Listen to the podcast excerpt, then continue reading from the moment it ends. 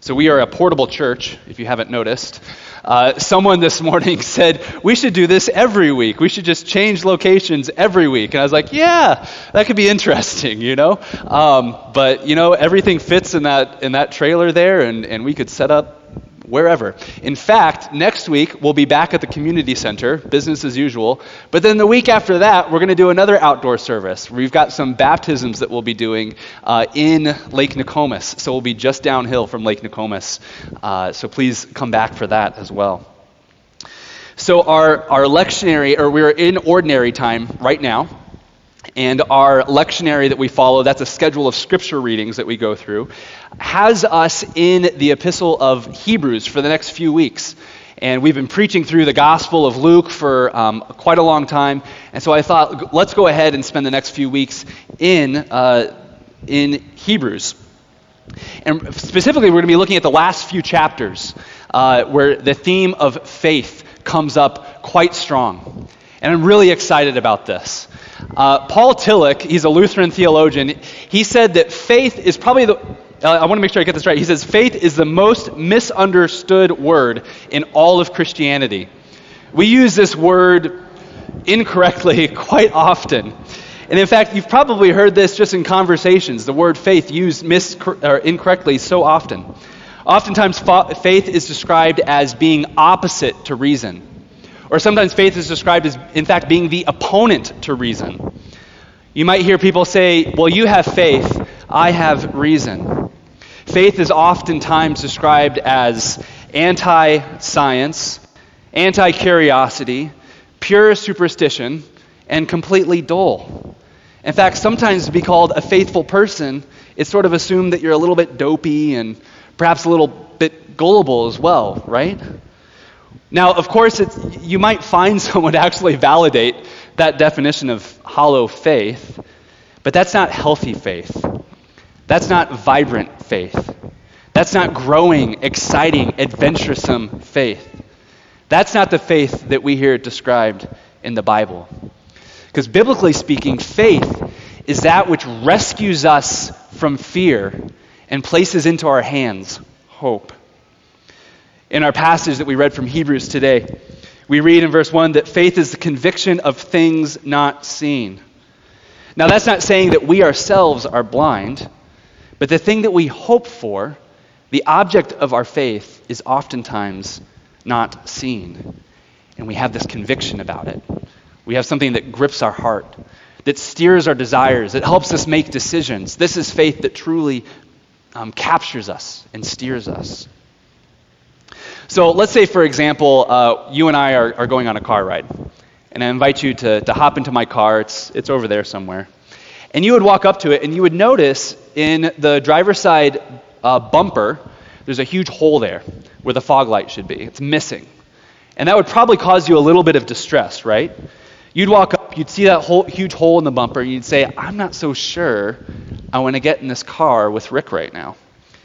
And what I would do is I would explain to you the story. I'd say, you know what, there is this raccoon. And this raccoon uh, wasn't paying too much attention, perhaps had a bit of a death wish, uh, came outside, came onto the highway, and one thing led to another, and now I have a hole in my bumper. So I explained to you what happened, and I would say, but everything's fine now. The car drives fine. It's very smooth. When you're in it, you, you wouldn't realize that there's this huge hole at the front of it. And I promise there's no need for you to worry. So come on, let's go on a ride. Now, at that moment, you have a decision to make, don't you? You have to decide whether or not you're going to have faith in that promise that I gave you, and you're going to decide whether or not to get in the car. Now, this decision that you have would depend on both observable reason observable, rational facts, right? You see the hole. You maybe are looking for some raccoon hair that's maybe stuck in the, in the bumper still. And you, but also, you're depending on the trustworthiness of my words. If Rick was a liar, you would be less inclined to believe that story and less inclined to get into the car, right? But, and, and you would be using both those observable facts and the unobservable truths to determine the degree in which you have faith in me and my car. I'm not going to stand right in front of that speaker. How's that sound? Uh, I, I, recently heard uh, an illustration from a Catholic bishop, Richard Barron, and he explains it a little bit this way. So let's suppose you're in college and somebody catches your eye. This person captures your attention. You see her on campus, you hear what she says in class, you think she's very intelligent, and you decide to yourself, I want to get to know this person a little bit more. Well, it's 2019, so you do what every college student does in 2019 who's interested in somebody else, and you hop on Facebook and you, you do some Facebook stalking and try to figure out a little bit more about this person, right? And you, you see what major she is, what clubs and sports she's in. You learn a lot. But then you also realize, hey, we've got a common friend. And so you go to this friend and you learn a little bit more. You find out what music she likes. You figure out what books she's reading.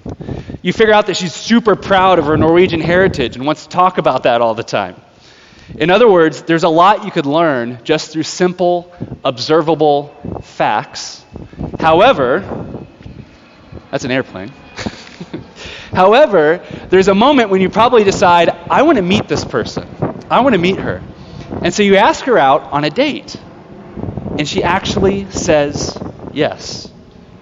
So then you get to learn a whole lot about her, not through just observable facts, but by what she herself tells you. And some things you could, in fact, verify. You could figure out if she's telling you the truth. You could go and check with her friend, say, hey, she just said that she went to this movie. She went to go see Avengers. Is that true? That's kind of strange for her, but, you know, the friend could verify for you. But then some things that she tells you are so personal so special, so mysterious, that no amount of scientific observation could validate whether or not they're true. She could tell you something like, I like mushrooms more than peanut butter. And you'd say, What? Are you sure? She could say something like, Someday I want to go to Angkor Wat in Cambodia. And you'd say, Really? That's fascinating. And then someday she might tell you something so mysterious, like, I love you. And you would have no way to validate this through any scientific way whatsoever.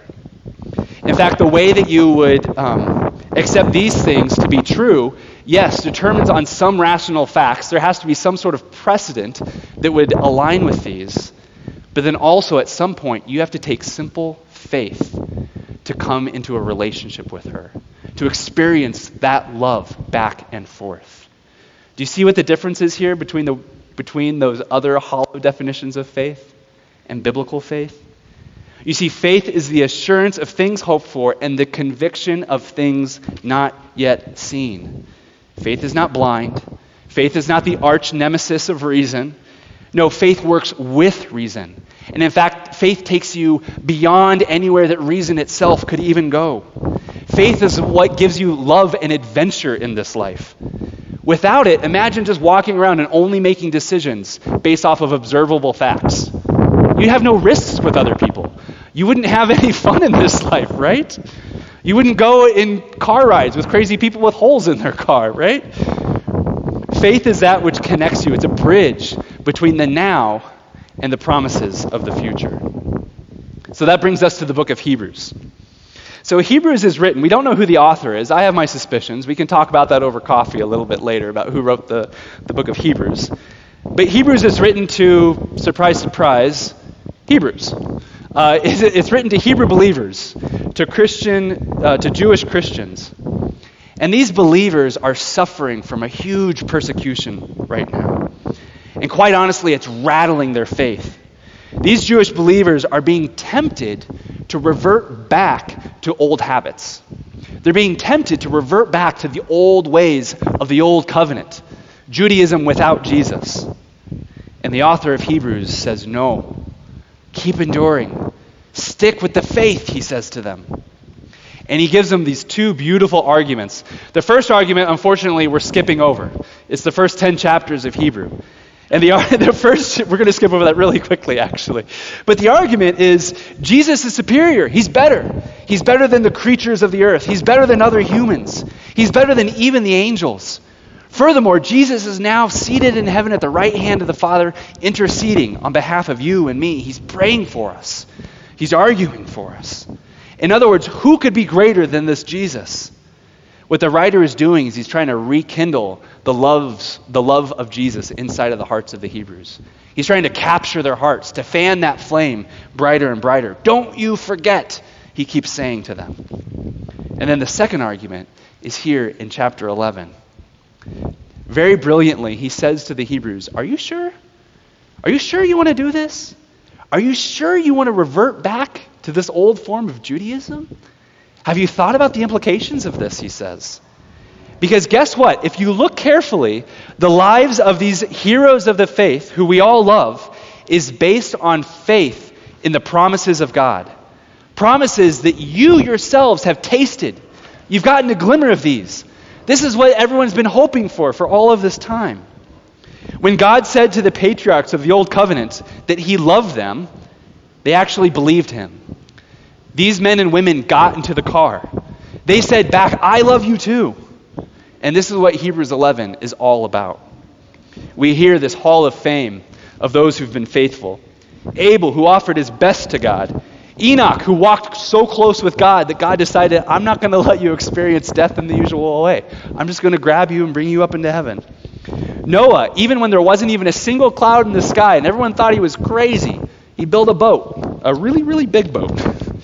Abraham and Sarah, even though that they were useless in the eyes of the world, believed in the words of God. And each one of these experienced God in powerful ways. He's stirring their hearts, reminding them of the promises. And we could spend all morning on each one of these individuals, each one of these men and women.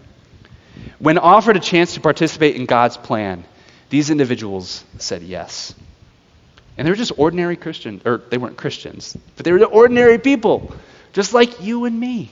Oftentimes, it's, it's easy for us to think of them as great superheroes in a sense, that they somehow had something that we didn't. But these men and women were farmers, they were herdsmen, they were married, they were unmarried, they were poor, they were rich, they were young, they were old, they were normal, ordinary people, just like me and just like you. Maybe I'm not so ordinary, I don't know. Clergy are kind of weird, but ordinary. I'm kidding. That was a joke. Okay, great.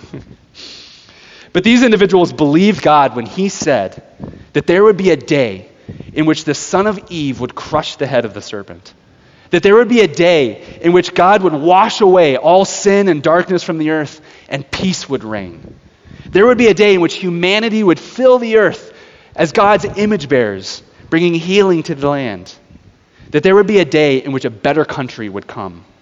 These men and women looked around the world and within their own hearts as well and they saw murder and disease and corruption. But they knew that a day was coming in which God would make all things new. They didn't know the full story. They didn't know about Jesus Christ and his death and resurrection, but they had faith that God would complete a good work. He would complete that which he had set out to do. And I love what the scriptures, I love how our passage in Hebrews concludes. It says that they received the delight of God. Therefore, God was not ashamed to be called their God. In other words, he's proud of them. And I love how it's, it's actually linked up in our gospel passage as well.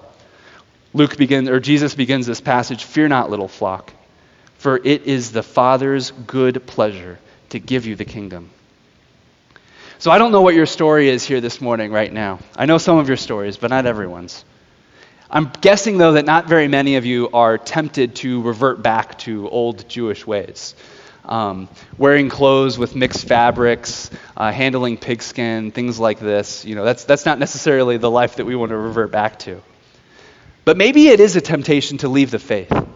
Maybe it is a temptation to revert back to the way that things used to be in your life. I think there's three things that we could do in that situation.